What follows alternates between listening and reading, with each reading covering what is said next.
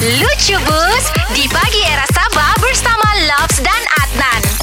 Kau tahu Nan Saya ni memang allergic durian Bau durian pun saya minta maaf Kalau kau bawa durian masuk di office Ataupun di rumah kau ada durian Biarlah saya tidak masuk rumah kau sampai bila-bila kan Nan Mm-mm. Jadi ada satu masa ni Disebabkan saya punya cewek ni Pergi dating lah Jadi satu kali kan Saya punya cewek bilang ni kan uh, Abang Saya ni sebenarnya Suka makan buah Dia bilang Mm-mm. Woi, saya bilang, "Woi, samalah. Kau tahu lah kalau bercinta kan." Saya pun suka juga ni makan buah, saya bilang. Saya suka makan buah betik, dia bilang. "Woi, samalah kita ni. Saya pun suka makan buah betik."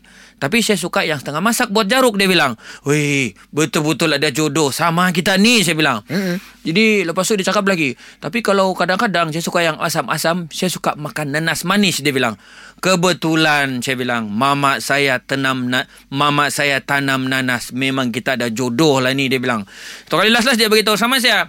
Dan juga bang, saya paling suka durian dia bilang. Mm-mm. Saya boleh habis durian dua biji satu kali makan. Nah, di sana terus saya mulai sudah anunan mau cari idea. Kau tahu lah bah supaya menampakkan yang kita ni cinta sejati sehaluan Iyalah. kan. Mm-mm. Jadi satu kali kau tahu dia bilang apa? Bang, mari kita pergi makan durian. Ngam-ngam ada jualan jual durian di siring jalan. Mm-mm. Jadi satu kali kan Saya bilang boleh Tiada masalah. Tiada masalah Dia bilang.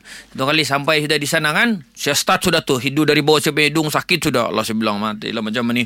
Satu kali saya tahan-tahan saja Okey bang bagi dua biji bang Potong dia bilang. Potong dia buka. Dia makan Dia makan Dia makan kan kan Tiba-tiba terus gelap Alamak. satu kali gelap-gelap kan Tiba-tiba satu kali saya sadar kan kan Di hospital sudah dia bilang ah, Hari ini kamu boleh balik sudah dia bilang Satu hari saya koma pasal durian saya bahaya tu kalau menipu tu sampai begitu.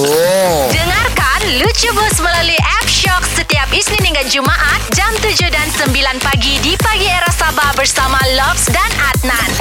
Muat turun app Shock di Google Play Store, Apple App Store dan juga Huawei App Gallery. Shock Podcast.